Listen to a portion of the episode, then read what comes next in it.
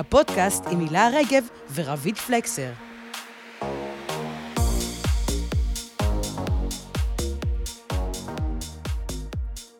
לכולם יש טלפון ביד, וכולם עוקבים אחרי מישהו. יצר המתצנות שלנו גדול יותר מלחכות לראות שער של מגזין של מעריב לנוער.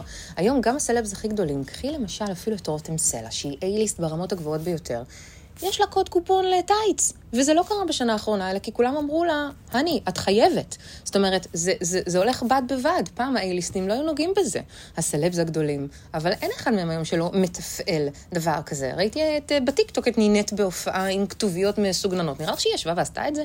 מה פתאום, יש להם צוות שעושה את זה. אני חושבת שהיום המשפיענים הם הסלבס בסופו של דבר. אה, אני חושבת שהסלב, המונח, ההגדרה הזאת, היא שייכת קצת אחורה, ל, לימים שבהם לא יכולנו להציץ פנימה. אה, לאנשים לתוך הסלון הביתי שלהם ולארוחת ערב של הילדים שלהם. אה, פשוט יש החלפה של המונח, זה הכל.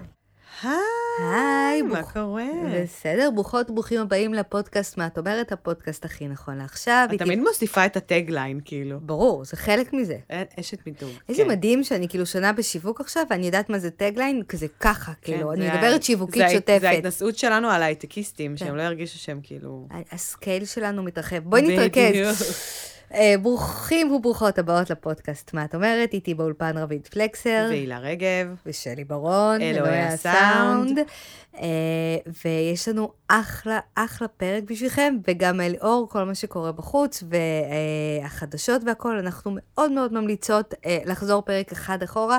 לפרק מספר 21 על מנהיגות נשית, אם טרם שמעתם אותו, כי הוא נהיה רלוונטי יותר כל יום שעובר. אני מרגישה שכל פעם שאנחנו מקליטות פרק, אנחנו אומרות עם כל מה שקורה בחוץ, כאילו, עדיין ממשיכים לרמוס אותנו ואת זכויותינו, עדיין אה, הדמוקרטיה באיום, כאילו, שום דבר לא משתנה. לא, אבל את יודעת, התכנים בפודקאסט, אני מקווה לפחות, הם evergreens, כאילו, את יכולה לראות, לשמוע את הפרק הזה עוד שנתיים ועדיין יהיה רלוונטי, ואז אני אומרת, האם הפרק על, על מנהיגות נשית יהיה עוד רלוונטי, או שמישהו ישמע אותנו ויגיד, מה הם כל כך היו מוטרדות ב-23? את יודעת מה אני מרגישה שזה?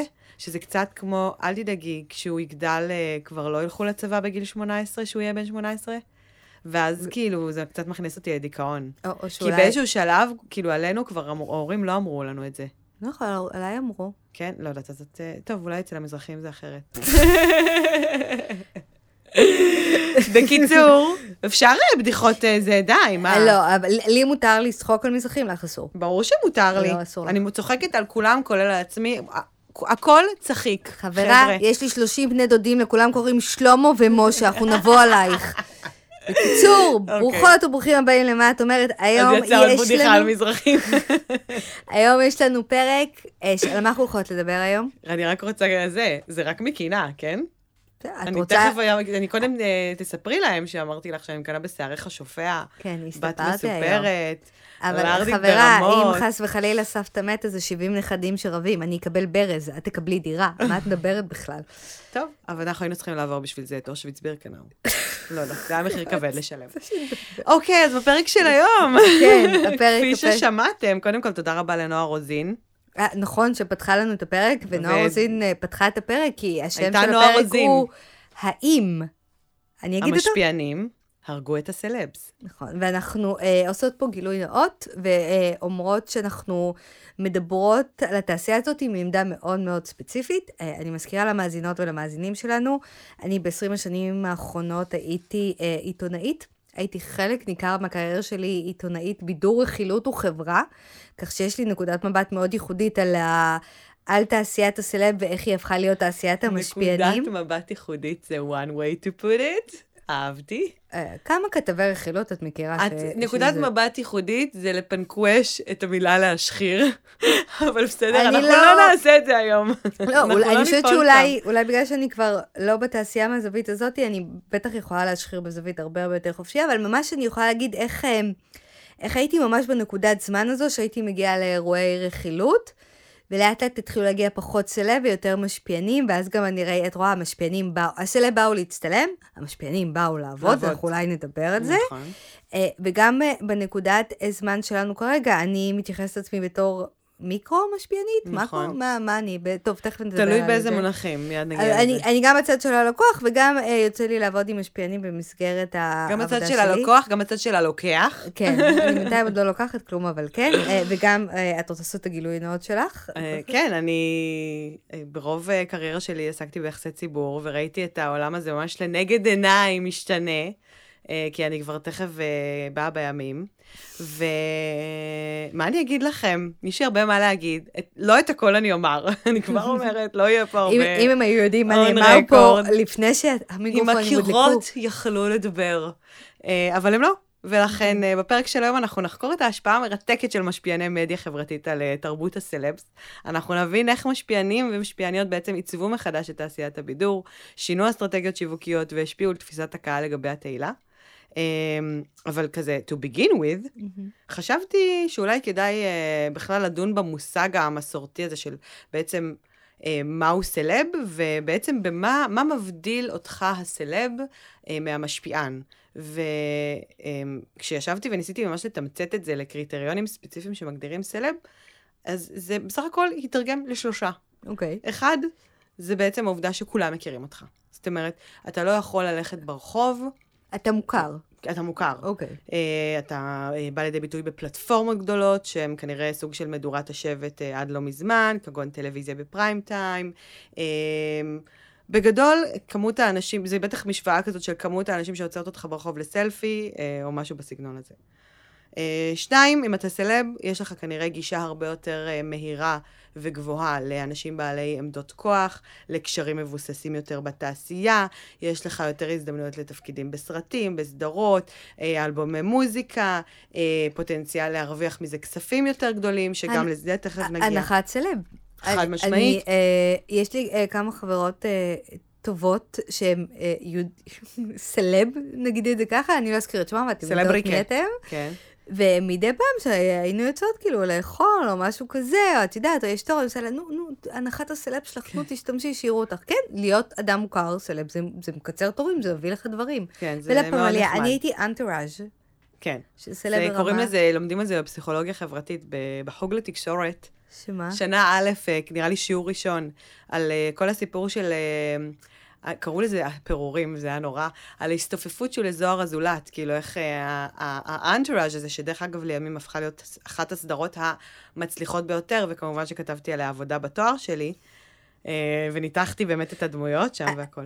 אני בתואר שלי ניתחתי את השפעת מלחמת רוסיה-יפן, וכאילו... שזה כמובן נשמע לי הרבה יותר כיף. אה, והפרמטר השלישי הוא כמובן, כמובן, אפס פרטיות.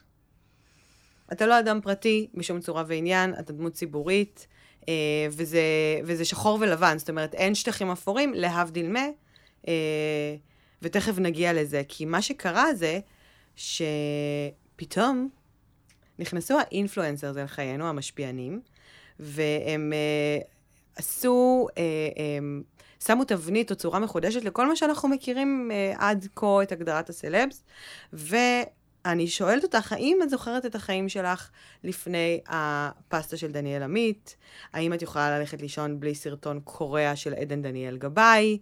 אה, או מאיזה מם מטורף של הפשוט? או מאיך אה, למרוח, אה, השד יודע מה על ה-veg של איזה משפיענית אה, makeup ו tutorial, ואני לא יודעת איך קוראים לזה, כי אני לא מעולמות ה beauty, אז מחילה וסליחה, אבל... תראה, אני, אני, אני כן זוכרת, כי כאמור, כן הייתי עדה לתהליך ההיסטורי שזה עבר, אבל אני חושבת שמכל מה שאמרת עכשיו, הגדרת הסלב פשוט הורחבה. כלומר, אם סלב היו פעם אנשים שהיה להם איזושהי נוכחות אה, במדיות מסורתיות יותר, אה, פריים טיים, שער של אה, מגזין או משהו כזה, אז היום סלב זה מי שנוכח בחיים שלנו דרך אמצעי אה, תקשורת, כמו שנועה רוזין אמרה בתחילת הפרק, אה, בטלפון שלי, יש לי אפשרות לעקוב אחרי כל שלב של החיים שלהם. אז הם גם מאוד נחשפים, הם מוכרים בעיניי, הם גם כאילו... זה, זה מערכת יחסים קצת אחרת, כי בעוד סלבסט צ'אט היו אנשים על המסך, על השער, כאילו, מאוד רחוקים, שאת מתרגשת, את רוצה מהם חתימה בזמנו, או סלפי וכאלה, אז במדיות החברתיות שהרחיבו את הגדרת הסלב, יש לך גם תחושה של, אני מכירה אותם. Mm-hmm. אני לא מכירה אותם רק מהמסך, אני מכירה את מי שהם באמת. אני יודעת מה היא אוכלת לארוחת בוקר, ואיזו משחת אה, קולגני היא מורחת על הפנים. שלא ואיך... לדבר על משחה של החור של התחת, שגם לזה נגיע. אני רפררתי עכשיו לציטוט של דורין אטיאס אחרי זה, אבל זה פריוויו. אבל אני מניתי פה טיעון, ואז את פשוט אמרת כאילו משהו שהוציא אותי לגמרי, כאילו, מה, אני אפילו לא יודעת איך, אין לי מנעד תגובות לדבר הזה. פעמים, בואי נתקדם. לא מהתחת. כולנו יודעים למה אני מתכוונת, בואי כן, נתקדם. לא, אבל אני מנסה להגיד שמה שאמרת מקודם, שפעם סלב, זה היה קבוצה מאוד מצומצמת. נכון. אליטה מאוד כן. רחוקה ממך, את לא יודעת באמת מה עובר עליהם. כוכבי תיאטרון בהתחלה, כוכבי קולנוע, כוכבי טלוויזיה. בדיוק דיון שניהלתי השבוע, אה, בדיוק. אני, אני קצת מקדימה את המאוחר. כן. ועכשיו, אנשים מוכרים זה אנשים שיודעים להכין פסטה פטריות. זה גם אנשים שיודעים לעשות פחות מזה, אבל לא משנה. כן, לא, אבל אנשים שהכישורים שלהם, אם, סליחה, לא, אם לפשט את זה ממש, זה לדעת לתקשר את החיים הפרטיים שלהם ותחומי העניין שלהם להמונים. נכון, אבל הם סוג של... אה, כאילו, יש איזושהי נטייה, או לפחות הייתה נטייה לזלזל בהם, וגם לזה עוד רגע נגיע, אבל uh, אני חושבת שיש בהם איזושהי... אני הולכת טעה במילה גאונות, כי הם הצליחו לקחת את כל הפרמטרים האלו, לשים אותם בתוך משוואה ולהגיע למספר מנצח. ועל כך, שאפו. עכשיו, מה אני מנסה להגיד, אה, אני הולכת שנייה אחורה, כי רציתי להגיד לך איך, איך באמת היו החיים שלנו קודם ואיך הם היום עם המשפיענים. סושיאל מדיה עלה בטירוף. אני, אגב, גם את החדשות שאני צורכת, וכאמור, אני אדם שמתקרב לגיל 40, אה, ו... רגע, מה זה הלך? אני בת 40. לא, זה, אני אומרת... זה קל, זה עובר, זה עובר, תאמיני לי, מה, הגיל? הגיל, כן. בסדר, אני ראיתי שאת עכשיו מקדמת אג'נדות של גילאי גילנות, וזה, אולי נעסוק בזה גם. לי קשה, מתקשה לי, אני מתקשה, אני מרגישה בת 24, וה... והשיער הוא... לבן. אני רוצה, אני סליחה שאני קוטעת אותך, כן. אבל השבוע בעבודה, מישהו חשב שאני בת 27. את רואה? והיה לך כיף. אני חייתי על ה... על ה אני הייתי באנרגיות. אז אל תעלי לי אחרי זה פוסטים, אני גאה בגיל שלי, my age is my age. לא, זה דיון אחר לגמרי. כשאת באה לקנות, אה, לא יודעת, משהו בקיוסק וזה, ושואלים, אומרים לך, תביא תעודת זהות. זה כיף, זה דברים שהם כיפים. אז מה אם המוכר פיסח, עיוור, גידם וחירש? אז מה, זה כיף. אוקיי, לענייננו. אני יודעת שאת מאוד אוהבת uh, נתונים. כן, דברי איתי בסטטיסטיקות, oh, ואז דברי איתי בכסף, שזה גם משהו אני לא, אבל הצלחתי בשבילך לגרד נתונים נהדרים. כן. Uh, חם מהתנור, נכון למאי האחרון, שוק, שווי שוק המשפיענים, נכון ל-2023, עומד על 21 מיליארד דולרים. מה? הבנת? וואו, זה פשוט תעשייה חדשה לגמרי, תעשייה, איך, איך הגענו למצב הזה? לא, זה ממש לא נהיה ככה 20 ומשהו מיליארד דולר, כן? אני רוצה לקחת אותך אחורה בזמן, לתקופה שאני עשיתי אה, בין היתר אה, שעסקתי ביחסי ציבור, היום אני יותר בעולמות השיווק, וכשעשינו אירועי השקה ואירועי יח"צ וכולי, כשאת היית בתקשורת ובעיתונות, אה, אז כש... כמו שהיה נהוג, זה להזמין גלריה של סלבס, נכון? היית מזמינה 10, 20, 30 סלבס, והיית מטבלת את זה באיזה 5, 6 בלוגריות, קראנו בלוג, להם אז. בלוג, אני ממש זוכרת את זה. אז אני... זה היה את הבלוגריות, שהגיעו אני... על תקן אה, הבלוג שלהן, או מה שזה לא היו, הם היו כזה מעלות ל... לא יודעת בכלל מה היה, פייסבוק, אינסטגרם, התחיל ב-2013. קודם כל היה להם בלוג, הם היו מסוקרות. אני חושבת שהנקודות חוזקה שלהם היה, לפחות בתקופת זמן ההיא, שהן באות כ... אחת האדם או הכי קרובה אלייך, כי הסלב לא קרובה אלייך, כאילו מה, אם היא תזדהי עם אה, רותם סלע, עם אה, עדי, אם לא, את לא תזדהי איתה, מה לך ולהן? אבל עם הבלוגרית החמודה, שהיא כאילו ככה קצת יותר בגילך, קצת מתלבשת, אין לה איפור מושלם, היא לא עושה שיער, מביאה בגדים וכאלה, ואז היא נותנת לך את הטייק אוף שלה על האירוע, את מרגישה יותר קרובה. כי הם גם אמרו, הם לא רק באו לצלם, אמרתי בהתחלה, הם באו לעבוד, הם היו מסקרות ומצלמות ומסתובבות ושואלות שאלות. אני אגב זוכרת את עצמי בתור עיתונאית, שהם היו, הם היו נדחפות לי ל, לרעיון. למה את לא שואלת אותנו? למה את לא אומרת לנו? אולי גם לי יש משהו מעניין אה, עכשיו, לדבר. זה מעולה, כי זה בדיוק לשם זה מוביל אותי. היום כשעושים אירועים, אז יש לך באמת איזושהי גלריה מאוד קטנה של סלבס, מאוד ספציפיים, כי אין מה לעשות, עדיין צריך אותם, נכון? כי כדי כן. שגם ישראל ישראלי שהולך ברחוב יזהה שהיה אירוע וכן הלאה, זאת אומרת, עדיין יש להם תפקיד, אולי נגיע לזה בהמשך, אבל פתאום יש לך איזה 20, 30 משפיענים ומשפיעניות, יש אירועים שהם רק מוגדרים אירועי משפיענים, זאת אומרת, ה-21 מיליארד דולר האלה הם ממש לא נתון שהתחיל out of the blue, אבל אני רוצה להזכיר לך, שזה ממש לא התחיל ככה, ושבתוך התעשייה וגם מבחוץ מאוד מאוד בזו לאנשים האלה בהתחלה. אני אומרת לך בתור עיתונאית שבזתי להם, אבל אני היום מבינה שהם... הם... הם בזים לי! לא, הם ייתרו את התפקיד שלי. הרי למה את מזמינה עיתונ... עיתונאי חברה, עיתונאי רכילות, תקשורת? את מזמינה אותם לסקר את הסלב ולתווך לך את האירוע. בוודאי. האמצעי תקשורת מתווכים את האירוע בין האירוע עצמו, הנוכחים, מראיינים סלב, גיא פינס וכאלה, לבין אה, אה, האנשים שיושבים בבית.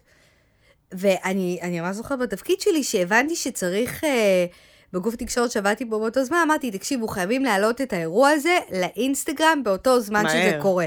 אני מראיינת את הסלב, אני מראיינת אותה בווידאו ומעלה את זה לעמוד אינסטגרם ומעלה את זה לעמוד פייסבוק. רציתי בעצם להיות, להיות גוף תקשורת שהוא משפיען, כאילו, לזה, וזה לא, היה לי, הייתה לי התנגדות מאוד קשה מבית לדבר הזה. כי את הקדמת את זמנך. תמיד הקדמתי את זמני, אבל הגוף תקשורת אמר, כשאני עושה את זה, אני מייתרת את הכתבה שאמורה לצאת מחר בעיתון, עוד שבוע, וכו' וכו' וכו' וכו'. כשיש לך את המשפיענים, את לא צריכה תקשורת יותר. את לא צריכה לחכות, את עושה אירוע. ותוך שעתיים, כבר האירוע נגמר, זה כבר נשלח לכל העוקבים שלהם, את חוסכת כל כך הרבה. את חוסרת את הסיגור, את הגוף תקשורת, העיתונאים, את המוניות, את כל מה שמסביב. היא שם, היא גם מתעדת, היא גם מסקרת, היא גם מספרת, היא גם חושפת, היא גם מראה את המוצר. אז מקודם אמרתי, אמרתי 20 מיליארד דולר, יצר, נוצרה תעשייה יש מאין, אבל התעשייה הזאת היא בעצם החליפה תעשייה אחרת. חד משמעית. זה סוג של אבולוציה, אם תרצי. ככה אני רואה את זה לפחות. אה, גם נועה רוזין דיברה על זה. ו... אני ואת די תמימות uh, בדעים בנושא הזה, זאת אומרת, אנחנו מאוד מסכימות, אבל יש בחוץ המון אנשים שחושבים שהם ממש לא uh, שווה ערך לסלבס, או הם לא מספיק חשובים, או הם לא מספיק שי. משפיעים, או הם כלום ושום דבר. והאמת שבאמת דיברתי על זה עם אה, ערן סוויסה, שהוא כתב הבידור של ישראל היום, ומשפיען על בעצמו, אם יורשה לי, uh, ומאוד מאוד רציתי לשמוע מה יש לו לומר על זה. משפיענים זה משהו שהוא יחסית חדש, זה משהו של השנים האחרונות, אבל משפיענים הם חלק מהתרבות, נקודה. המשפיענים הם חלק מהבידור, סימן קריאה. מי שרוצה אה, להגיד שלא, מי שרוצה לזלזל בזה, אה, אה, יכול עד מחר, אבל הוא, א', הוא לא איתנו, ב', הוא לא מעודכן והוא לא, הוא, הוא לא חלק מה, מהעולם שכבר קורה. אה, אני חושב שכבר המשפיענים עברו דרך, כלומר, גם בכמה שנים האלה שהם אה, פה בתוכנו, אז נגיד פעם הם היו כוכבי רשת, ואחר כך הם הפכו להיות או פיטר ריאליטי, והלכו לתוכניות ריאליטי, והלכו, אה, קרו איתם דברים. ואני זוכר שנגיד בהתחלה להיות כוכב רשת זה, זה היה פדיחה, אנשים לא רוצים שיקראו להם כוכב רשת. היום יש עיתונאים שמעדיפים שיקראו להם כוכב רשת. כלומר, הם התחילו במעמד מאוד מאוד מאוד נמוך, הצליחו להגיע לטלוויזיה, אה, לעוד מיני, כל מיני מקומות לתקשורת המסורתית, מה שנקרא, ואז באמת קיבלו יותר אה, לגיטימציה, יותר אישורים, אה, אבל היום הם גם לא צריכים את זה. היום מספיק שיש לך קהילה, אפילו, אפילו לא צריך הרבה מאוד עוקבים. שיהיה לך את הקהילה שלך, את האנשים שלך, את האנשים שהולכים איתך, וזה מספיק, אתה סלב. תקשיבי, כל מילה, אני ממש, אני זוכרת את, ה, את התהליך הזה שהייתי בלאישה בעשור האחרון, ואני זוכרת איך בהתחלה הם, uh, המשפיעניות, הסוכנים שלהם היו מתקשרים לקבל שער בלאישה, שער בלאישה זה, את יודעת מה, זה עוד הכבוד זה לא היה בהתחלה, זה היה כבר לא, כשהיה להם סוכנים. היה להם סוכנים, כן, החלק ש, ש, שכבר התחיל להתבגר ולהתגבר, ואני אמ, זוכרת שהיינו מנפנפות אותם. כאילו, מי את? מי מכיר אותך? לא, לא מגיע לך שער, לא, את לא מוכרת, לא זה. וגם, את יודעת, כשהיינו עושים, כשהייתי עושה את הטור רכילות, אז כאילו, את התמונות שלהם, שלפעמים אה, רפי דלויה היה מצלם וכאלה, ואת אומרת לעצמך, כאילו, רוב הארוחות, זה, מי האנשים האלה? למה שהם יופיעו במדור רכילות? וממש, ראית איך לאט לאט זה משתנה, ואז הם הבינו שבכלל לא צריכות התקשורת. הם כן צריכות את השער. השאר זה עדיין היה איזה סוג של חותמת, אבל הכרה, זה כמו להוציא ספר, הכרה בעולם כאילו, האמיתי. מבינה? לא, לא, זה עדיין היה, היה איזה סוג של חשיבות, כי את יכולה להיות כוכבת רשת ומלא מלא אנשים, אבל אם לא קיבלת שער בלאישה, כאילו לא עשית את זה באמת. החותמת הזו הייתה ממש חשובה להם. אבל היום בעיניי זה כבר לא רלוונטי. בשנים האחרונות את ממש רואה איך, איך זה התהפך. איך כאילו... השער. בלאישה רוצה להיות בסטורי של המשפיענית. אה, כן, כן, כן, כן, משהו כזה. וזה ממש, ואת רואה איך הכוח עבר אליהן, אבל אני חושבת שזה גם לא, זה לא מקשה אחת, זה לא שמשפיענית היא משפיענית. מה שרן אמר זה כאילו קהילה זה חשוב, ואני חושבת שגם יש איזשהו סוג של חלוקה ביניהן שכדאי להתייחס אליה. ברמת הגדלים? כאילו, כאילו, בואי נעשה סדר. האם את אה, ענקית או קטנטנה? כלומר, נחלק לקטגוריות. תראי, תראי, יש לכל... קטגוריות. אוקיי. אני חייבת להגיד שהחלוקה הזאת היא מרגישה לי יותר גלובלית מאשר מקומית, כי מן הסתם המספרים בישראל הם, אה, הם לא מעניינים ברמה גלובלית, כן? זה ברור לכולנו. אוקיי. זאת אומרת, בארצות הברית יש אה, משפיענים שהם נחשבים קטנים, שיש להם מיליון עוקבים. פה, אם יש לך מיליון עוקבים, את כנראה כאילו רותם סלע, לא יודעת. בר רפאלי? בר רפאלי, לא, יש לה יותר לדעתי. גל גדול. לא, לא הגזמת, אבל בר וג, וגל הן באמת גלובליות, כאילו, אז יש להם גם הרבה עוקבים מחו"ל. אז תראי, יש uh, מונחים uh, מאוד כלליים, כמובן שום דבר פה הוא לא בסלע, זה איזשהו uh, איסוף נתונים כללי. קו כללי. אבל סתם בשביל לעשות מורה נבוכים. יש משפיעניות ננו, שמוגדרים בין אה, אלף לעשרת אלפים אנשים, בדרך כלל הקהל שלהם יהיה אה, יותר נישתי, קהילה מקומית, או שיש להם איזשהו עניין משותף ספציפי. יש משפיעניות מיקרו, שזה בין אה, עשרת אלפים למאה אלף, אז את כאילו נחשבת מיקרו. אני מיקרו. נעים מאוד, ברוכה הבאה. וזה מדובר על קהל יותר מוגדר ונישתי, שיש להם גם קשר מאוד חזק עם העוקבים שלהם. נראה לי שזה ממש עונה על הקטגוריה, נכון? יש את מה שקוראים לו המיד-טיר. אה, שזה בין 100 אלף לחצי מיליון, שהם אה, נחשבים סוג של, אה, בוא נגיד, מומחיות ומומחים בנישה שלהם. יש את משפיעניות המקרו, שזה חצי מיליון על מיליון עוקבים, שבעיניי פה זה כבר הופך אותך לסוג של סלבריטי בישראל, אבל בחו"ל הן לגמרי נחשבות עדיין משפיעניות. שיש להן קהל רחב ויותר מגוון, שהן נוגעות בנושאים יותר מרובים. ויש באמת מה שנקרא את ה top tier או את המגה משפיענית, שזה קהל עוקבים עצום שאנחנו מדברות על אה, בין אה, מיליונים אה, בודדים לעשרות מיליונים, שפה הן באמת גם הופכות להיות כבר סלבס, שהן נהיות ממש דמויות ציבוריות או אישיות מוכרת, והן מגיעות באמת לקהל מגוון, עצום, סופר פלורליסטי, ופה באמת מגיע הדיון האם בכלל הן עונות להגדרה של משפיענית.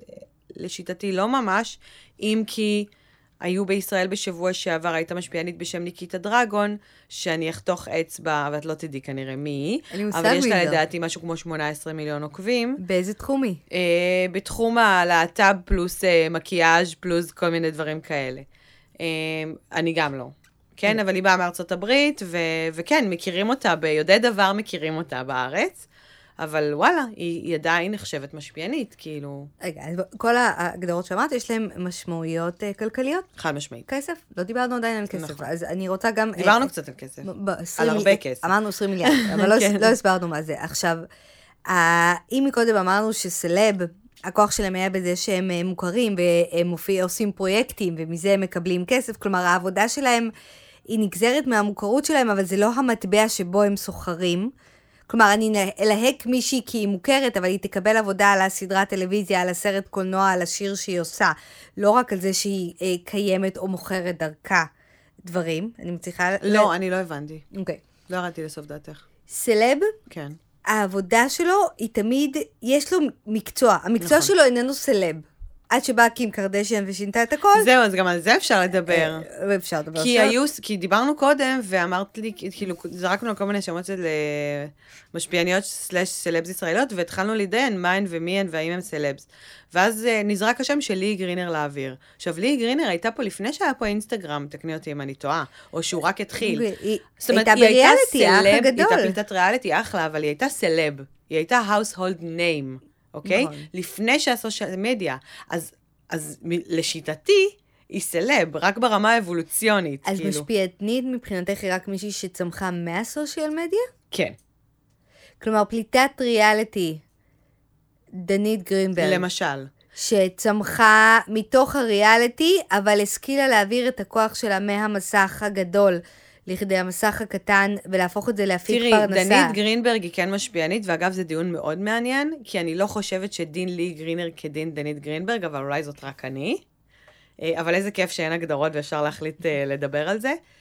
אני לא חושבת שדנית קיבלה את אותה עוצמה של חשיפה שקיבלה לי גרינר, שכן זה היה בעונות קודמות יותר של האח הגדול, שלא לומר העונה הראשונה. היינו תמימות לא. כל כך. זה לא עונה של שיפרה, זה אחרי.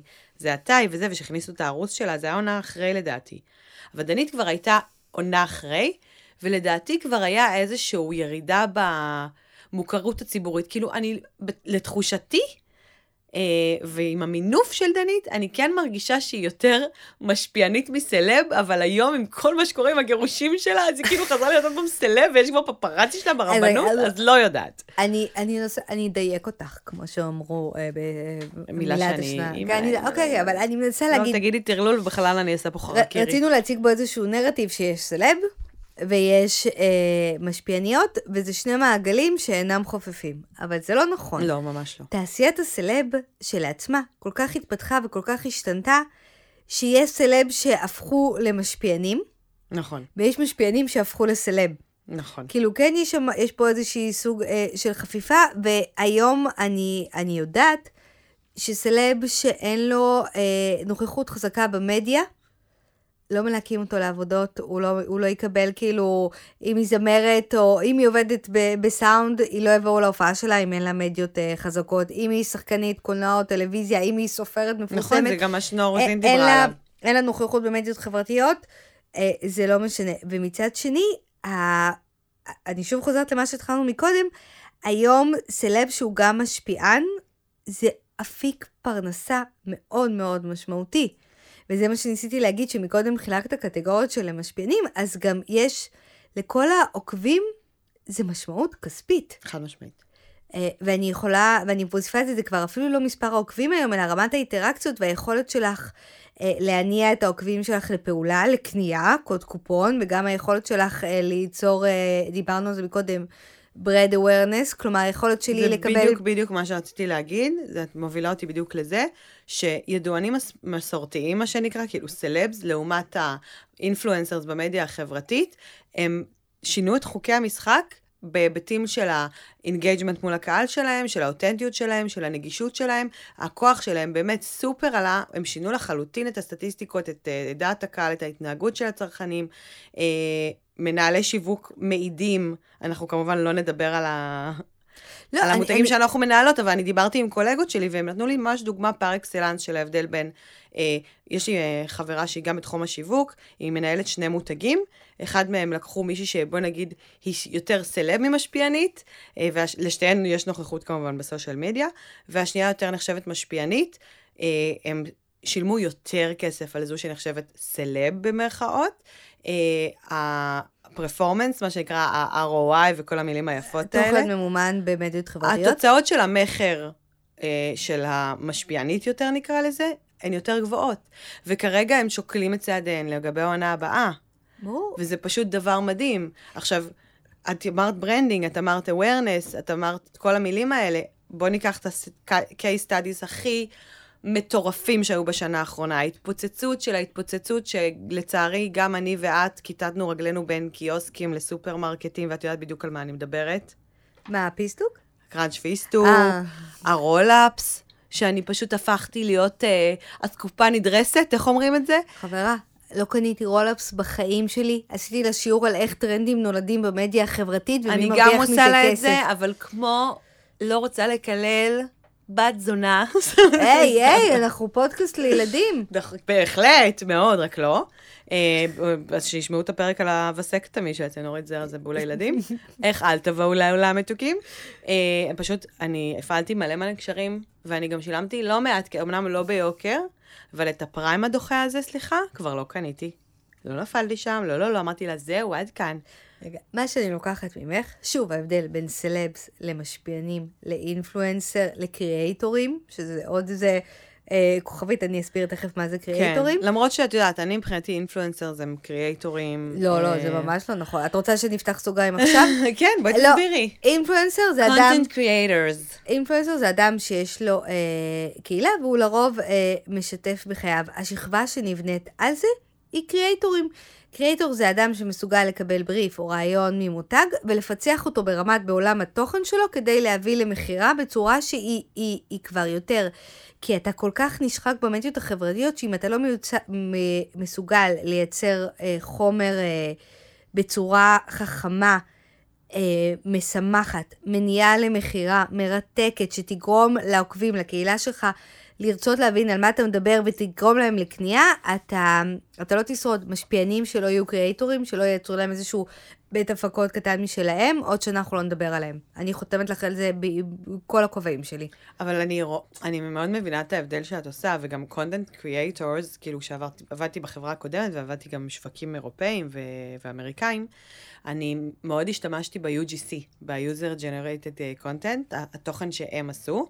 ממש לקחתי visuals uh, ווידאו שהם משפיענים. קריאייטורים, את מבינה, הנה עוד אולי, איזה. אולי אני אסביר גם מה UGC, UGC זה בעצם תוכן גולשים, אותנטי או לא, אבל זה לרוב אה, בן אדם אמיתי, שיש לו קהילה או חברה או אנשים, ואז הוא אומר, אה, אה קרם הפנים הזה, אני משתמשת בו כל הזמן, הוא מדהים, כזה, ואז כן. זה לרוב גם תוכן שמקודם על ידי עמותה. נכון. אה, אגב, במקרה שלי סתם הייתה איזה תמונת סטילס של משפיענית שאפילו לא ראו לה את הפנים, תמונה סופר אסתטית מהממת, זו מודעה שאחרי זה עלתה כקידום ממומן לאותו מוצר, והתפוצצה. מודעה שעשתה עשרות אלפי דולרים, מתמונה אחת של משפיענית, ששילמתי לה כמובן הרבה פחות מעשרות אלפי דולרים, כן? את יודעת למה, למה זה קורה?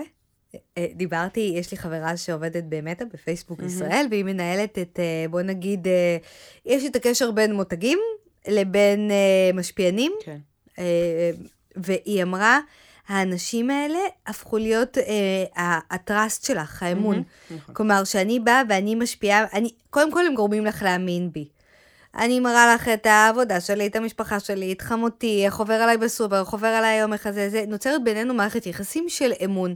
ואז אם אני באה כאדם שאמין בעינייך, שאת כבר סומכת עליי, ואני אומרת לך, יש לי את הקוד קופון הזה. חד משמעית, אני ממש עוד רגע, אם תתני לי, אני אתן לך את הנתונים. אני, אני אוביל אותך לזה, כן. אבל יש זה הקרם פנים הכי טוב, מעלים לי את כל הפיגמנטציה, את כל החדשקונים, את כל הזה, את כל הזה. מבחינת העוקבת, היא קיבלה את החותמת, את מה שהיא צריכה. זה משהו שאני, אם אני כמותג של הקרם פנים, הייתי שמה מאות מיליוני דולרים כדי לגרום לך לקנות את זה, זה לא אותו דבר כמו מישהי שאת כבר מאמינה לה, שכבר יש לך מערכת יחסים איתה, שראית אותה ברגעים הכי קשים שלה בוכה וכאלה ועניינים, אז היא אמיתית בעינייך, והיא אומרת לך, תקשיבי, זה הקרם פנים הכי מדהים, הכי מדהים, תעופי עליו. אני אקנה אותו, כי היא כאילו חברה, היא סומכת עליי, זה, זה המלצה מפה לאוזן, זה המלצה ששווה הכי הרבה כסף, וזה פשוט מדהים לראות את זה. בגלל זה יש מלא מלא התנגדות לקוד קופון, והם הפכו לעמודי מכירות, ויש נשים שעושות אה, ארגזים של כסף בעניין הזה, וזה רק קוד קופון, רק קוד קופון. אבל זה התרבות החדשה עכשיו, אתה מייצר מערכת של אמון עם הקהילה שלך, אתה גורם להם לסמוך, אתה כבר עשית את הבדיקה למוצרים כביכול בשבילם, ואתה רק מדלבר להם את זה. זה עליי, אני כאילו אומרת לך, עליי, בדקתי, תקני, תקני, כן, תקני. ברור, וכמה כיף זה שאומרים לנו מה לעשות, וכבר סגרו לנו ומצאו לנו. את חיה... אני לא צית, אני אומרת, זה כל כך נוח. אם עכשיו מישהו יעלה לי מסלול טיול לשבת, אני אגיד, או, oh, איזה יופי, סגר לי את הפינה, אין לי כהן, אני לא צריכה עכשיו להתחיל לחשוב לאן ללכת. ההמלצות שהעליתי על פריז, שזה טיול שבאמת, אני אה, לא, לא יודעת אם ראית את זה, אני כאילו הגעתי לפריז, התחלתי לטייל, נעצתי כל מיני נקודות, צילמתי תמונות, הסברתי לא, זה. לא, לא, לא, אבל אל תמעיטי במה שעשית. לא, אז נכון, סליחה. עשית ממש מורה נבוכים לפריז. עשיתי עבודה. ואם יש משהו שאת יודעת לעשות, זה להעביר תוכן בצורה מעניינת. וגם באמת מקומות שלא רציתי ללכת אליהם, בא לי עכשיו ללכת אליהם, אז בואי. וכתבתי את המחירים, שזה הכי חשוב, זה טרנד אחר במדיה חברתית. אני לא יודעת אם סיפרתי לך, אבל שלי ואני, כשאנחנו בפריז, אנחנו לא מסתכלות על המחירים. אני לא מסוגלת. אנחנו, יש לנו משפט קבוע, שהוא הולך ככה, זה פשע לא לקנות. ואנחנו ככה מדרדרות אחת את השנייה, זה פשע לא לקנות, מה לא תקני, אם הייתם לא גדלות בבית של שאול רגב, זה היה אחרת, לא משנה, אנחנו מאוד אוקיי. מאוד גושות בעניין הזה, אבל... שפע שיער ואחרת לגמרי. אוקיי, אז אני רוצה, רגע, אני רק רוצה לסגור כן. את הנקודה הזאת. תסגרי, אבל אני אפתח אותה שוב. שבעולם של שפע של מידע, של אינטרסים צולבים, שאת כבר לא יודעת, אמיתי, לא אמיתי, אותנטי, ג'ט GPT, מג'רני וכאלה, באה מישהי או מישהו שיש לך מערכת יחסים איתה, שנותנת מעצמה, ואז היא רק אומרת לך, סידרתי לך. כן. עשיתי לך הנחה, עשיתי לך את ההנחה הכי טובה שאפשר. אבל תכף גם היא תהיה AI, אבל זה אני לא רוצה לעשות ספוילר. אוקיי. אוקיי, אז בקיצור, אני רוצה לתת נתונים יותר לדברים שאמרת עכשיו. באמת, סקרים ומחקרים מראים שצרכנים מאמינים יותר למשפיענים מאשר לפרסמות ומודעות של המותגים, אוקיי? למעלה מ-70% מהצרכנים יקנו ממשפיענים. סבבה? וואו. בשלב כזה או אחר, בצורה כזו או אחרת. הסכומים לפוסט בודד, כמו שאת אוהבת, יכולים להגיע לעשרות ואף מאות אלפי דולרים למשפיענים החזקים. אה, יש דבר כזה שנקרא פעימה. מכירה את זה? נכון. פעימת סטורי. פעימת... מה זה פעימה? אני מפעילה אה, פעימות. את רוצה שנסביר מה זה פעימות? תסבירי. אוקיי, פעימה, אה, לרוב זה מייחס מקבץ של סטורי בפרק זמן מסוים. למשל, אם אה, חתמתי על חוזה עם אה, משפיענית לשלושה חודשים, וקבעתי את השלוש פעימות תוכן, אז בשלושת החודשים האלה היא אמורה אה, להעלות תוכן על המותג שלי. זה יכול להיות, פעימת תוכן יכולה להיות רילס, היא יכולה להיות אה, רצף של סטורי במספר מסוים, היא יכולה להיות פוסט, פוסט שבו אני מתייגת. כן. אה, ועוד זאת אומרת, ועוד. פעימה יש לו כל מיני תצורות, אבל היא דרך של uh, התבטאות של שיתוף פעולה ארוך טווח בין מותג למשפיען. נכון. זה נכון? כמובן, חשוב להזכיר, כל הפעימות האלה נמדדות. חד משמעית. מספרי צפיות, אינטראקציות, כמה קוד קופון. נכון. אז התשלום עבור באמת פעימה יכול לנוע בין מאות לאלפי דולרים. כמובן, אה, זה לא כולל את המוצרים שהם מקבלים, להתנסות או לזה, אבל היא מקווה שרשויות המס לא מאזינות. ושוק משפיעניות, שוק המשפיענים כמובן הוליד את הצורך בסוכנויות שינהלו אותם, שעל זה דיברנו קודם, שלא היה דבר כזה, ולפתע פתאום הסוכנויות של השחקנים והטאלנטים הבינו שחבר'ה, מהון להון, נהיה כסף. פה הון. אה, והם התחילו לנהל אותם, לנהל את המשא ומתן עבורם, שזה גם כמובן מגדיל את הסך הכללי, כי לי לא נעים כמשפיענית קטנה וחמודה לדרוש כסף, אבל שבא סוכן ממולח ומנוסה, שעושה את זה כבר המון המון שנים ונלחם בשבילי, אז ברור שהוא גם יוציא לי חוזה הרבה יותר טוב. יש לי חברה מאוד טובה שהיא משפיענית, והיא, היה לנו שיחה על כספים, היא אומרת, כן, אני משלמת לו 12% וזה וזה, מבאס, כאילו, אני באמת כל כך קשה, הוא לוקח את זה, ואז אמרתי, אבל למה, את עושה את זה כל כך טוב לבד? והיא אמרה לי, הוא מתעסק לי בכל העניינים הכספיים. בטח, חשבוניות. לכי תרדפי אחרי מותגים שישלמו לי. תקשיבי, זה שווה כל שקל. ו-12% בשביל התפקיד הזה, אני אומרת לך, ביני ובינך, שאף אחד לא ישמע, זה לא הרבה. אה, אז זה, וחלק מהסוכנויות, שחשוב לדבר גם על זה, הן חדשות לחלוטין. זה סוכנויות שההתמחות שלהן, אנחנו לא נעשה פה פרסומת, אבל אני ואת יודעות על איזה סוכנויות אני מדברת, שעוסקות אך ורק במשפיענים. זה לא סוכנות שחקנים ומוזיקאים שהרחיבה את עצמה, זה סוכנות חדשה שנולדה, והיא עושה להם 10-0, כי היא באמת באה מהדור הזה, והיא יודעת לתת את כל מה שצריך. אני מכניסה לך פה נקודה למחשבה, שאולי נפתח את זה באיזה פרק אחר בפודקאסט. רוב uh, סוכני המשפיענים הם uh, דור ה-Z. כאילו, ילדים כן. בני mm-hmm. 20, 22, כן. 23, 24, 25, עם סוכנות. אין לו עדיין תואר, אבל הוא מנהל של לא, אחת הדוגמניות הכי מצליחות. לא, הם חדים כן. כל כך, הם יודעים מה לפעול וכאלה, וגם טיק טוק ואינסטגרם ורילס ושורט וכאלה, וזה ממש ככה, זה מדהים לראות את זה. אני זוכרת, אה, צילמתי שער עם נועה קירל לפני שנתיים נראה לי כבר עברו, והייתה שם מישהי שהייתה עוד יותר צעירה מנועה, שהיא כמעט עובר לעומתי, והיא עבדה. היא כל הזמן עבדה, צילמה וזה, וחתכה וזה, והעלתה וטה-טה-טה-טה-טה. והיא אשת הסושיאל מדיה של נועה. כאילו היא פשוט מלווה אותה עם כל הסרטונים, כל מה שנועה, כל השיחות, כל ההצבעות, כל הלאכול תותים הירוק לזה. Mm-hmm. יש מישהי שמתלווה אליה כל הזמן ומנהלת לה את הסושיאל מדיה. אז זה, תגידי, כאילו, איך הגעת לזה? בת כמה את עושה? זה משהו שאני עושה ככה לפני הצבא, ככה וזה, ואת אומרת לעצמך, זה עולם אחר. סחטן, שאפו. זה עולם אחר לגמרי. שאגב, זה הנתון האחרון, לפני שנמשיך הלאה, ג'ן זי הוא מילניאלס, אוקיי? ג'ן זי הדור האהוב עליי, רק לא. אה, למעלה מ-40% מהם מאמינים לדעות של משפיענים על מוצרים. אז כאילו, that sums it all בגדול. אני רוצה לשאול אותך שאלה אישית. כן. בכלל שאנחנו בקצה של המילניאלס, אני כבר עברתי את רוביקת 40, את ושלי תגיעו עוד רגע. את קונה משהו דרך משפיעניות? אני רציתי, דיברתי על זה עם אה, אייל בן זוגי השבוע, ואמרתי לו שזה מדהים אותי, שיש לי את הרמת מודעות כנראה הכי גבוהה, כי אני יודעת בדיוק מה קורה, ועדיין זה משפיע עליי. שזה פשוט אין לתאר. כאילו בא לי. לא, אבל את קונה... עם יד על הלב, הייתי יכולה להגיד לך, לא, לא, לא, לא, לא, לא הכל כמובן, אבל כן? אבל בבגדים, קוסמטיקה, חופשות בחו"ל, מה... אני מה... חייבת להגיד שזה לא באופן ישיר. אני לא אראה משפיענית אה, שמה אודם ואני אכנס אה, ואקנה אותו, לא, אני אסמס לחברה שלי שהיא מנכ"לית החברה, ואני אגיד לה שתשלח לי, סתם. אבל... אה, לא, סתם, זה בדיוק מה שקורה, אני רואה את התהליך ברוחי. אבל, אבל אני אראה איזה ג'קט ואני אגיד, וואי, הוא יפה, ואולי בפעם הבאה שאני אתקל בו בשיטותיי באתרים, אני אגיד, אוי, נכון, יש את הג'קט הזה, אני אקנה אותו, כאילו, זה לא ישיר עליי ברמת הספציפית הקרם הזה באותו הרגע, אבל זה משהו שהוא מחלחל, וזה באמת, לדעתי, עם יד על הלב, חלק מכל העולם הזה של תרבות הצריכה, ואין מה לעשות, אנחנו חלק מזה, ואני צריכה את זה, בגלל זה קוראים לזה ככה. אני אתן לך עוד כוכבית, דיברתי עם אה, סוכן של משפיענית אה, מאוד מאוד גדולה, שיצא לה לפרסם... איך אי אפשר להגיד שמות? אי, או, זה גמרו אותי. אנחנו, תגידי יודע... לי בסוד, תשימי שפתיים. אני אגיד לך אחר כך. אוקיי. בקיצור, אה, הוא אמר שככל שהמוצר זול יותר, ככה הן מוכרות ממנו יותר. שאת אומרת, כאילו, את מפרסמת, לא יודעת מה, אבל ברור, זה כמו, את יודעת, המחנה המשותף הנמוך ביותר. אבל לא, אבל הם יוציאו, לצורך העניין, יש לי שמן לשיער ב-30 שקל, mm-hmm. ויש לי בושם ב-400 שקל. אני אפרסם קופסה באפשרות אה, על שמן ועוד כל מיני דברים, יקנו יותר מ-400 שקל ללקוח את, ה, את כל מה ששייך למותג של השמן, אבל לא את הבושם. ברור, אבל זה צרכנים וזה פסיכולוגיה, בוודאי. נכון, אבל זה מה שאני אומרת, את כבר מרגישה, היא כבר ממליצה לי, וזה, יאללה, אני מעמיסה, וקופסת הפתעות וכאלה, והרי יש עוד מלא מלא דברים שאפשר, שמשפיעניות עושות עכשיו, שלא יודעת אם יש לנו זמן בכלל להיכנס לזה. לא, אין לנו זמן. אוקיי, בסדר. אז אנחנו מסכימות שיש פה שינוי מאוד מאוד גדול. אני יכולה להגיד מהזווית של התקשורת והעיתונות, כאילו, היא מאוד מאוד נחלשה, איבדה את כוחה, גם כל ה-20 מיליארד אה, דולר האלה שהזכרת מקודם, במקום ללכת לפרסומות uh, בעיתון ובטלוויזיה, הם הולכים לאינסטגרם, פייסבוק ולמשפיענים עצמם. כלומר, יש פה ממש uh, תזוזה טקטונית בין uh, הכסף הגדול עבר לזירה אחרת תגידי לגמרי. תגידי את המילה שאני אוהבת. כסף? לא. מה?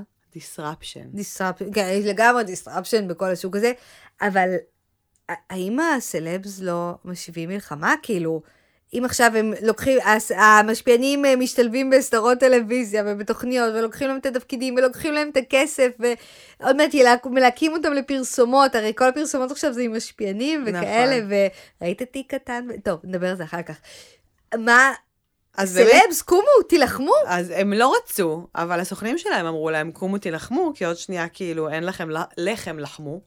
אה, ואז מלא סלבס ניסו, מנסים וינסו, חלקם אגב לא בהצלחה יתרה, אה, לכבוש את ה social, שאגב, אני מבינה למה, כי הם לא יודעים לעשות את זה.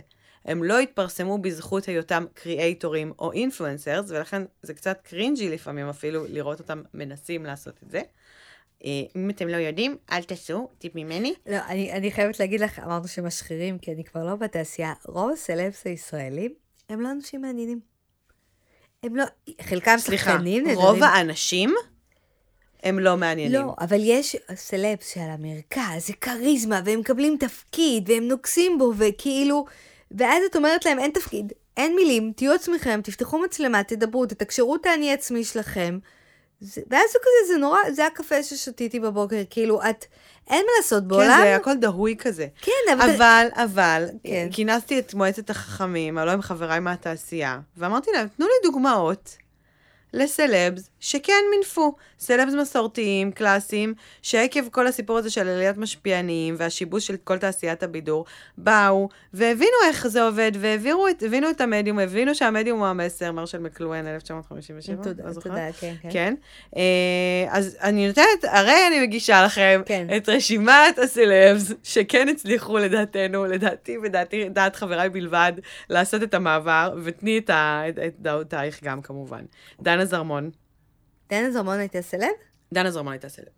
היא אה, התחילה בריאליטי, נכון, נכון, נכון. אמנם זה היה ריאליטי וטה-טה-טה, אבל היא הייתה סלב. כן. אה, נועה קירל בטיקטוק עם התות והזה, נכון היה שם את העניין הזה? נועה קירל... נועה קירל היא גאון, בוא נתקדם. היא כמו אה, ביבי של ה... לא, היא לא דוגמה לשום דבר, זה מישהי שכאילו, הסלב והאישיות הסושיאל שלה והמשפיענות שלה, זה היה ככה מההתחלה, היא התחילה שהיא בת 14 עם השיר הזה, כאילו לא... היא, היא הדור שמגדיר לנו מה לעשות. אבל אני חושבת שנגיד את המעבר לטיקטוק היא עשתה מדהים. היא... והיא התחילה כסלב, בעיניי לפחות. כן, היא אבל לא התחילה היא... כמשפיענית. היא זמרת רקדנית, היא, היא, לא היה לה...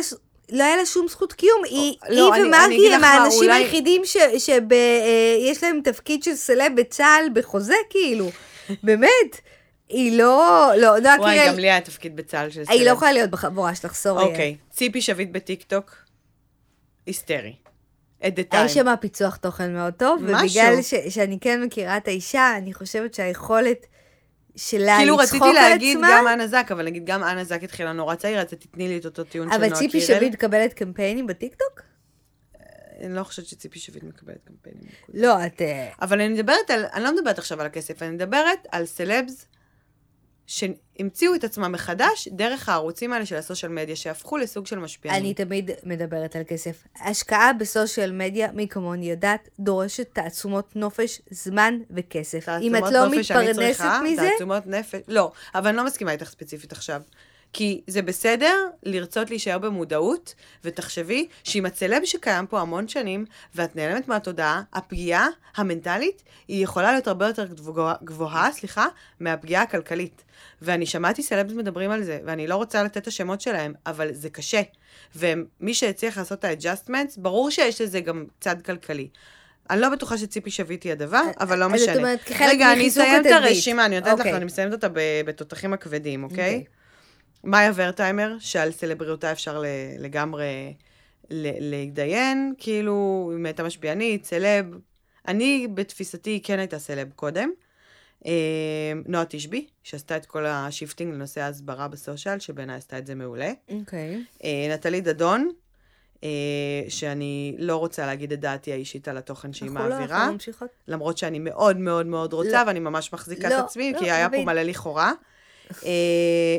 דנית גרינברג, ומעיין אדם. ואני שמה נקודה, ואנחנו נתקדם. לא, קשה. רגע, אבל, אבל, אבל זה לא נכון, כי הם... מעיין, אוקיי, מעיין אדם הייתה, הייתה בהישרדות, בסדר, אני מבינה מאיפה זה בא, אבל לא היה להם משקל של סלב אה, כבד שהם היו צריכים לעשות את, ה, את השיפט הזה, זה לא הסתכלות נכונה. זה לא אנשים שהיו אה, סלב וקמפיינים ועניינים, ואז הבינו שהם חייבים להיכנס גם לסושיאל מדיה. זה אנשים שהיו סלבס, ואם הם לא היו ממנפים את עצמם באופן ראוי בסושיאל מדיה, את היום לא היית זוכרת אותם. נכון, אבל זה לא נכון גם לקרוא להם סלב אה, בהתחלה, כי הם התחילו בתור, פעם היה מושג כזה, לא יודעת אם עדיין בשימוש, פליטות ריאליטי. אבל לא. שזה באמת כותרת מעליבה מאוד. אבל זה בדיוק מה שסוויסה דיבר עליו.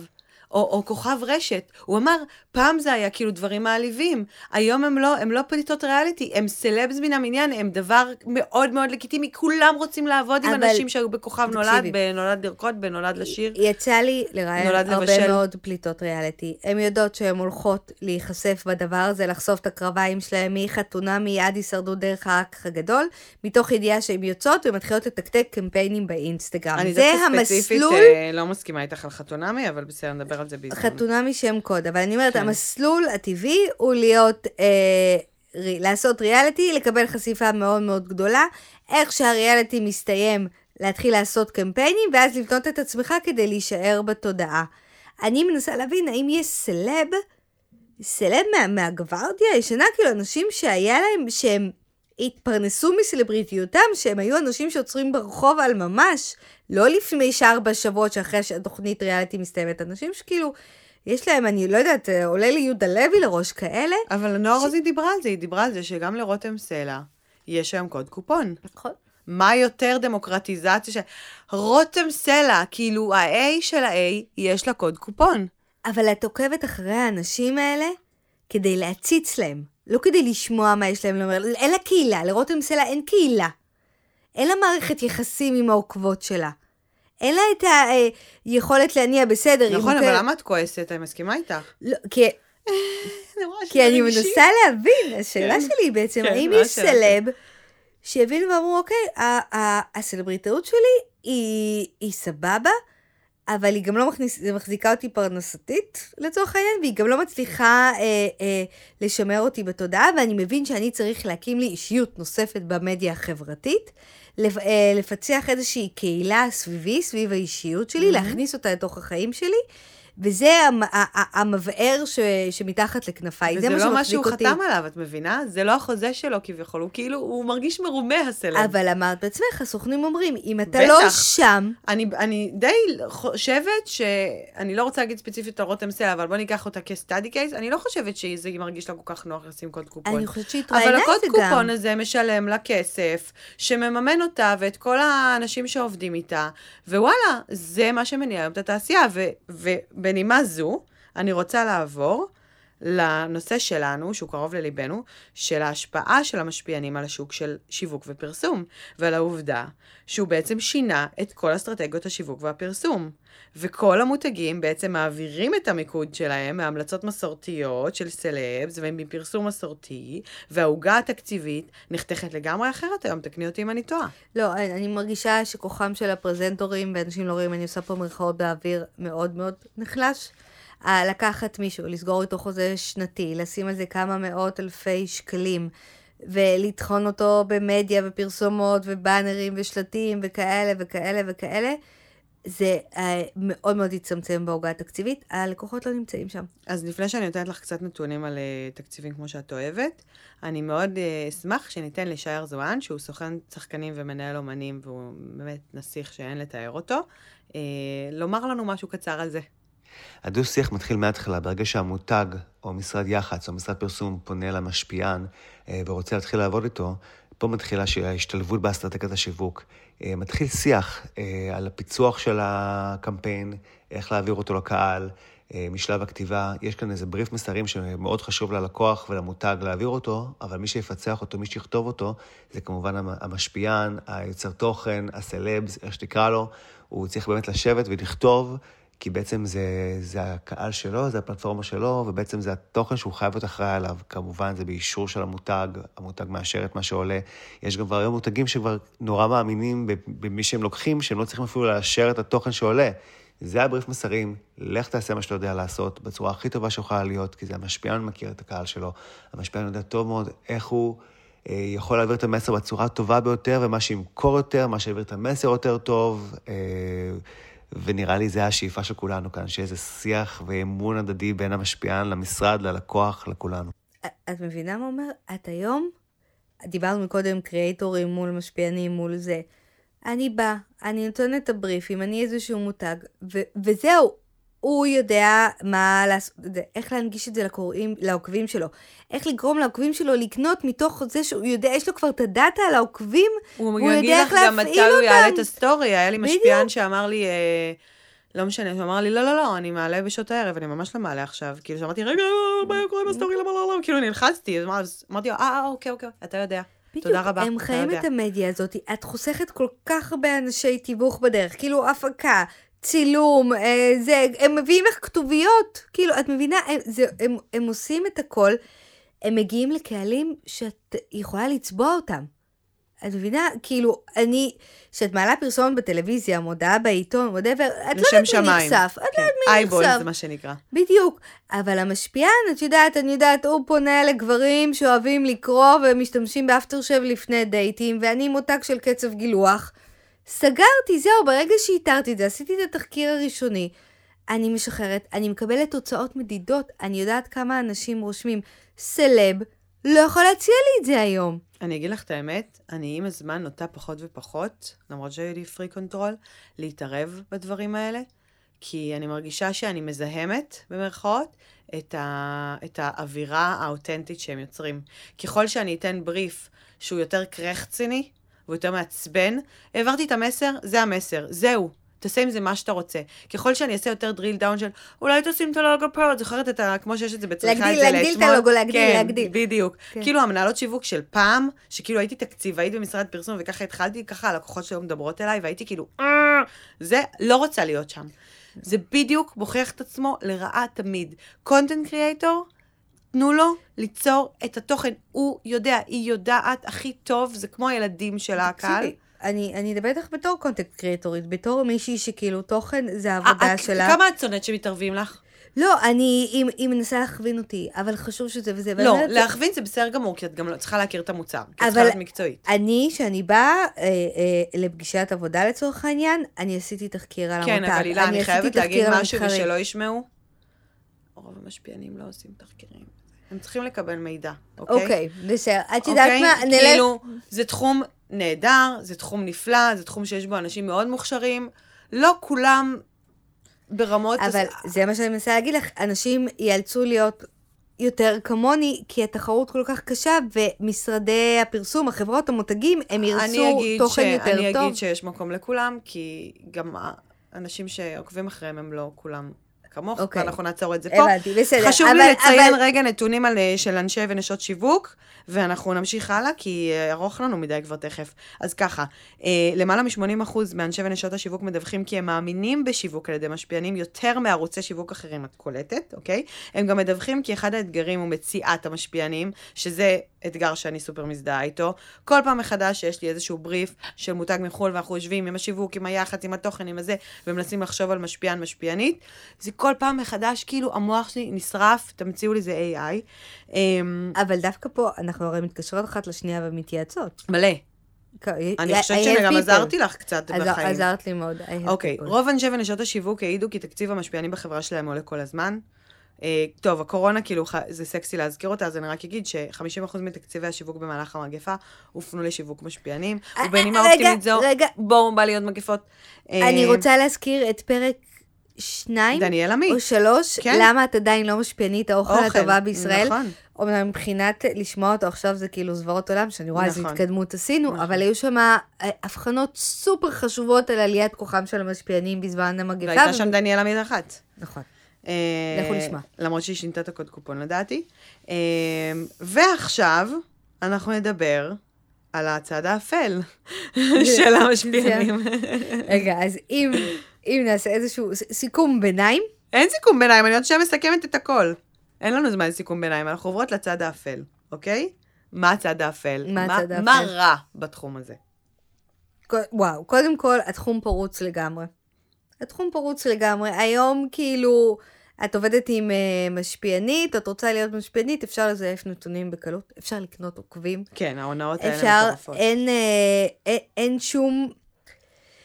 ש... אני כל הזמן חוזרת לזה כי אני באה מעיתונות. בעיתונות יש חוקי אתיקה, יש איזושהי התחייבות משפטית, יש עוד אנשים שעוברים על התוכן ועוזרים לך... אה, אין גם שום רגולציה, בואי, תקני אותי אם אני טועה. להיות משפיענית, אני יכולה לבוא, לקחת, שוב, אני כל הזמן חוזרת לדוגמת הקרם פנים כי היא הכי טובה לי.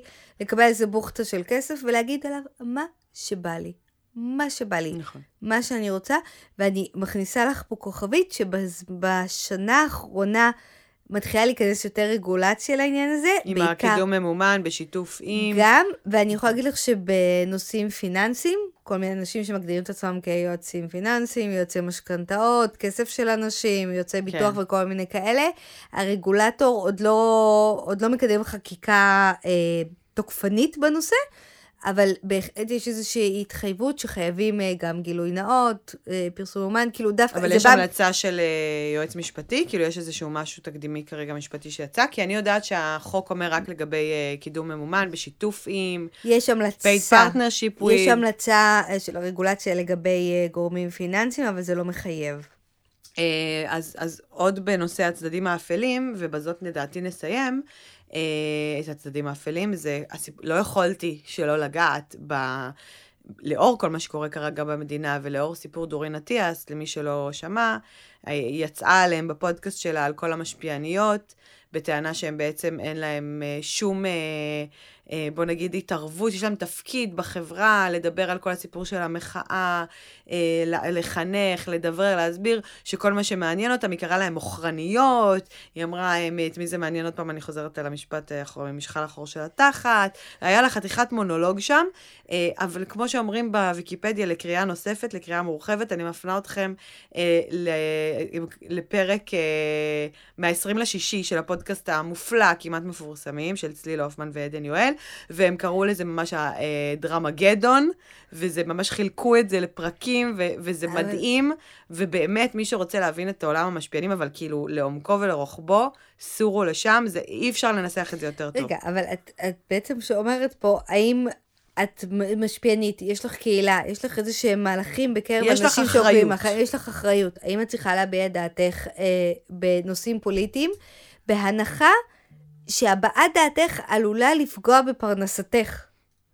זו שאלה כאילו, אני, אני גם נדרשתי, לה, אני אישית אדם מאוד פוליטי, אני חושבת שמי שעוקב אחריי יכול איכשהו לפספס את אה, דעותיי בנושא. אני חייבת להגיד לך, אני, אני אבל... נורא כמוך בקטע הזה, אני לא יכולה להבין איך אתה יכול להיות לא פוליטי, אוקיי? בוא נגיד את זה ככה. אה, אבל רוב המשפיעניות מבינות שזה שם אותם בסכנה ממשית, שלא לומר כלכלית, וממש פוגע בפרנסתם. ומצד אחד בא לי מאוד, אה, את יודעת, להיות שיפוטית, אבל אם זה ממש הלחם והחמאה שלך, ליטרלי המשלם לך את המשכורת ואת הארנונה, אז, אז זה קצת, קצת יותר קשה לי. אני, אני משתדלת להיות אדם ביקורתי, אבל, אבל באמת שזו לא. סיטואציה מאוד בעייתית, אם, אני לא יודעת כל כך מה להגיד לך עליה. אם את מביעה את דעתך הפוליטית, ודעתך הפוליטית לא מתאימה למה שרוב עוקבייך או עקבותייך חושבות, את uh, קודם כל עלולה לסבול מירידה יש המון סלבס ואינפלואנסרס שאיבדו בין אה, אלפים לעשרות אלפי עוקבים. אני באופן אישי דיברתי לפני כמה זמן עם סלב שאמרה לי, התמיכה הברורה שלי במחאה, אני מאבדת כל יום המון המון עוקבים, וזה מתרגם גם לכסף, וכל הכבוד לה, שהיא התחתנה עם מישהו עשיר, סתם, שהיא מרשה לעצמה, לה, כאילו שהיא מוכנה להקריב את הדבר הזה, שהוא ממש דבר קיומי. Okay. כן. ולכן מאוד קשה להיות שיפוטית לגבי זה. ובנימה אופטימית זו, מה צופן העתיד? את יודעת מה צופן העתיד? לא, אבל נועה רוזין תדע. בדיוק. אני חושבת שבעוד כשלוש שנים לאף אחד מיוצרי התוכן לא תהיה עבודה. אה, כבר היום אה, AI הולך להחליף את כל הדברים האלה, כולל פשוט לבקש הרשאה לפנים שלי, והוא יעשה את התוכן לבד, אה, ולכן אני לא שמה את כל הביצים שלי בסל אחד. אני לא יכולה להרשות לעצמי להתפרנס אך ורק מהאינסטגרם, ולכן אני עושה עוד הרבה מאוד דברים, מתוך הנחה שעוד שלוש שנים העבודה שאני עושה עכשיו היא לא רלוונטית יותר. אז אני חייבת שיהיו לי, מה שקוראים לזה, הרבה מאוד תחנות דלק פעילות, שעושות כסף בזמן שאני ישנה. ולשם אני הולכת, ולשם העתיד הולך, ומי שחושב שה-AI לא יחליף אותו בתור יוצר תוכן, הוא טועה, ובענק זה קורה כבר בעולם. אני חושבת, אם לסכם את הפרק, מה שקרה פה ב... נגיד חמש שנים האחרונות, ממעוף הציפור, הוא לא פחות ממהפכה. את רואה אה, קבוצות כוח אה, שנחלשו, לעומת מעמד אחר לגמרי שקם ועלה וגורף אה, לעברו, במיוחד לאור הנתונים שהבאת, את רוב תקציבי הפרסום. ואת רוב הלייקים. את רוב הלייקים, ומדובר אה, בסכומי ענק. אני לא חושבת שהצלחנו להביא, בטוח יש דוגמאות לסלב, סלב אמיתיים, שוב אני פה במרכאות כפולות, שהצליחו לייצר לעצמם אה, אישיות אה, אה, סושיאלית איתנה.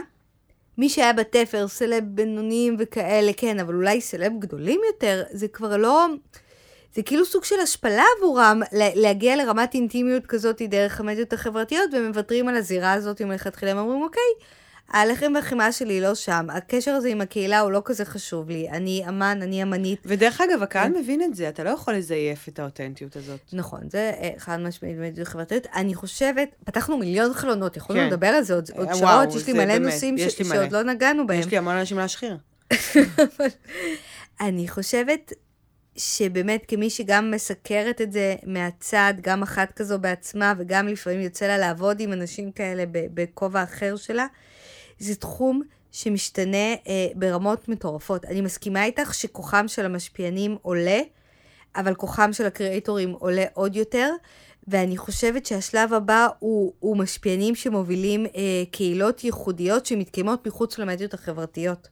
וואו, זה כאילו כן. אבטאר, זה המטריקס, מה זה? רעות תקני לי.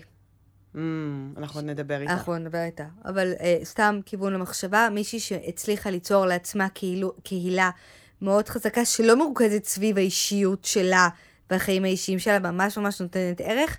ואני רואה למשל איך בשנה האחרונה היא עושה אה, מאמצים אמיצים וטובים, גילוי נאות, אנחנו חברות. גם אנחנו. אה, שממש לקחת את הקהילה שהיא יצרה לעצמה מחוץ לעולם של המסך הקטן, ולשם זה הולך, במיוחד אה, פוסט-פוסט קורונה. אה, אבל את יודעת, רוזין כאילו... לא ממש דיברה על זה, יותר דיברה על AI ועל ה-revolution שהוא הולך לעשות. זה, אנחנו אוהבות פרק על AI. רביד, עוד לא עשינו פרק על AI. אני לא יכולה לשמוע יותר את המילה הזאת, זה כמו שהיה פתאום, דיברו כולם על ה... איך קוראים לזה? הנכסים הדיגיטליים. אלא NFT, NFT, אז עכשיו זה כאילו, אין לי כוח, אין לי את ראית את הסרטון אה, בטיקטוק שאיך אה, קוראים לו, מסביר על הפיצ'ר החדש של או מטא או של אפל? לא, אני לא יכולה לשמוע. AI, לא יכולה לשמוע. אה, כן, ברור, מזעזע מחריד. אני אוקיי. רוצה להגיד שני דברים. אחד, דיברתי על זה עם בן זוגי, והוא אמר לי, בעצם, ממעוף הציפור שלי, שאני כאילו גבר סטרייט בין יותר מדי שנים ולא מבין בזה כלום, הוא ניתח את זה בשורה מאוד מאוד יפה. הוא אמר, תראי, פעם היה את חנה רובינה. אחרי זה היו את האנשים שלמדו משחק וזה וזה וזה. אחרי זה היו את כוכבי ערוץ הילדים, היית חייב להיות דנה דבורין כדי להיות משהו. אחרי זה, זה פשוט, האנושות לא משתנה, היא פשוט עוברת גלגולים. ואת אמרת, היה את הסלבס של עכשיו, היה את כאילו... אה, אה, שוב, אני סתם נתפס על רותם סלע, אסי עזר וכן הלאה, הם התגלגלו לכדי משפיענים. המשפיענים עכשיו התגלגלו לכדי קריאייטורים. אה, אה, זה כאילו גלגולו של הזחל, של הגולם, של הפרפר. אבל בסוף האנושות נשארת אותו דבר, אנחנו רק מחליפים, כמו שנועה רוזין גם אמרה, שזה סוג של השאלה או החלפה, ובאמת צריך למצוא לזה, בא לי לכתוב איזה תזה. רגע, אמ, שהוא מכניסה לך כוכבית, כן. שתדעי שלהיות משפיענית או קריאטורית או מישהי שמתפרנסת מזה, זה עבודה. זה עבודה רצינית מאוד. אנחנו בכלל לא התייחסנו לכל זה, האספקטים האלה. אני ממש, יש לי פה אה, גאנט איך להיות משפיענית, אבל אנחנו לא ניגע בזה, אולי נעלה את זה כנוט. בקבוצת הפייסבוק שלנו. אני כבר, אה, אה, לא יודעת, שבוע מזמזמת את וידאו, kill the radio star, כי זה בדיוק הפרק הזה, כי שאלנו. בדיוק. אז, אז האם המשפיעני המדיה הרגו לחלוטין את הסלבס? לא, הם לא הרגו אותם לחלוטין, וחשוב לומר את זה. הסלבס כאן, הם בינתיים גם כאן להישאר. כי אנחנו צריכים טאלנטים, אנחנו צריכים שחקנים, ואנחנו צריכים זמרים, ואנחנו צריכים מוזיקאים. כן, נכון, אוקיי, הם כאן כלהישאר, אבל... אבל הם ללא ספק השפיעו על הדינמיקה של התעשייה. כן. ושל התהילה, ושל האופן שבו אנחנו רואים, כסף, נכון? כסף, חד משמעית. כסף, אני אומרת לך, כל הזמן, תסתכלי על התקציבים שזורמים לשם, אין בתקציבי הפרסום של הפרפורמנס, אין בתקציבים שמגיעים למשפיען, אין גם בכוורת שמזינה אותו מסביב, סוכנים וצלמים ועורכי תוכן ועורכי וידאו, את יודעת, המשפיענים הטובים באמת, הם כבר לא עורכים את הסרטונים שלהם, הם מוציאים את זה החוצה, כאילו נכון. זה... זה נהייתה ממש עוד תעשייה. זה אני... מבזבז להם זמן, וזמן זה שווה להם כסף. נכון, בדיוק. נועה ו... רוזין אמרה שאם היא תערוך את הסרטונים שלה, היא כנראה תהיה העורכת הכי כן. יקרה בארץ, זה, או משהו בסגנון הזה, נכון? זה ציטוט שלא הכנסנו. כן. אה, בנימה אה, אופטימית אני רוצה לסיים עם המשפט הבא. גם משפיענים וגם סלבס מתקיימים במקביל בנוף התקשורתי של ימינו. כל אחד עם היתרונות וההשפעה הייחודיים שלו. רציתי לסיים עם זה, כי זה קצת אומר כזה שיש מקום לכולם. אבל זה לא נכון. וזה חמוד בעיניי. אבל זה לא נכון. זה נכון, כי זה עדיין קורה היום. אנחנו עדיין on the way. אנחנו לא, הסלבס לא מתו. הסלבס כאן. הסל... המשפיענים טרפו את הקלפים חד משמעית. השוק השתנה, יש disruption, אבל הסלבס הם פה. חיים שלי, תרצי או לא. כשאת נוסעת באיילון, את רואה את מרגי. נכון, את יודעת מה נכון. לשלטי החוצות הגדולים, הם עדיין... כשאת פותחת ערוץ 12, המנחה של האח, המנחה של המרוץ למיליון, הם סלבס. כשאת קונה כרטיס להופעה, הבן אדם ששר, הזמר, הזמרת, הוא סלב. כשאת רוצה למכור, את לא הולכת לסלב. סתם. אה, רביד, אני צריך להוציא, שלי, היא תעשה ביפים על כל הדבר הזה. אני לא יודעת, אולי נעשה לו פרק המשך מתישהו, כי אפשר להמשיך לדבר. זה תחום שמתפתח. אה, כן. תחשבי על הפרק שעשינו, על אה, פרק מספר 2, על למה את לא משפיענית האוכל כן. הטובה בישראל. לעומת הפרק עכשיו... אנחנו חצבנו אותו באבן. ש... אני חושבת שיש שנתיים הפרש בין, בין שני הפרקים האלו. משהו כזה, כי היינו בקורונה. תחשבי מה, מה זה עבר מאז. אז כן, אנחנו יכולות לדבר על זה הרבה. אתם יותר ממוזמנות ומוזמנים אה, לכתוב לנו שאלות בקבוצת הפייסבוק כן, שלנו. כן, תגידו מה חשבתם, יש לכם שאלות, אולי נעלה אפילו כזה, לא יודעת, נשאל משפיענים. שאלות ותשובות. אנשים מהתעשייה, אם יש לכם הערות, כן. אה, הכוונה לפרק הבא. מאוד נשמח. תדרגו אותנו שגם נהיה משפיעניות. נכון. תתנו לנו גם קומנטים כזה, גם חמישה כוכבים וגם הערה. את מעדיפה להיות סלב או משפיענית? אני מעדיפה לא להיות כלום מזה. אין לי אוויר ואין לי כוח ואין לי זמן, ואני גם לא אעשה עבודה כזו טובה, בואי. למה? את, את סלב בחיי. את החברה הסלב שלי. חיים שלי. יש לך נחת סלב? אה, תלוי איפה. דברי איתי אחרי זה. אוקיי. יאללה, תודה רבה לשלי ברון, אלוהי אה, הסאונד. אה, ולרביד פלקסר. האישה שלא צריכה קוד קופון. תודה רבה, הילה רגב. Uh, תודה שהאזנתם, זה הפרק ארוך, אבל לפי דעתי הוא היה אש. ביי. ביי ביי.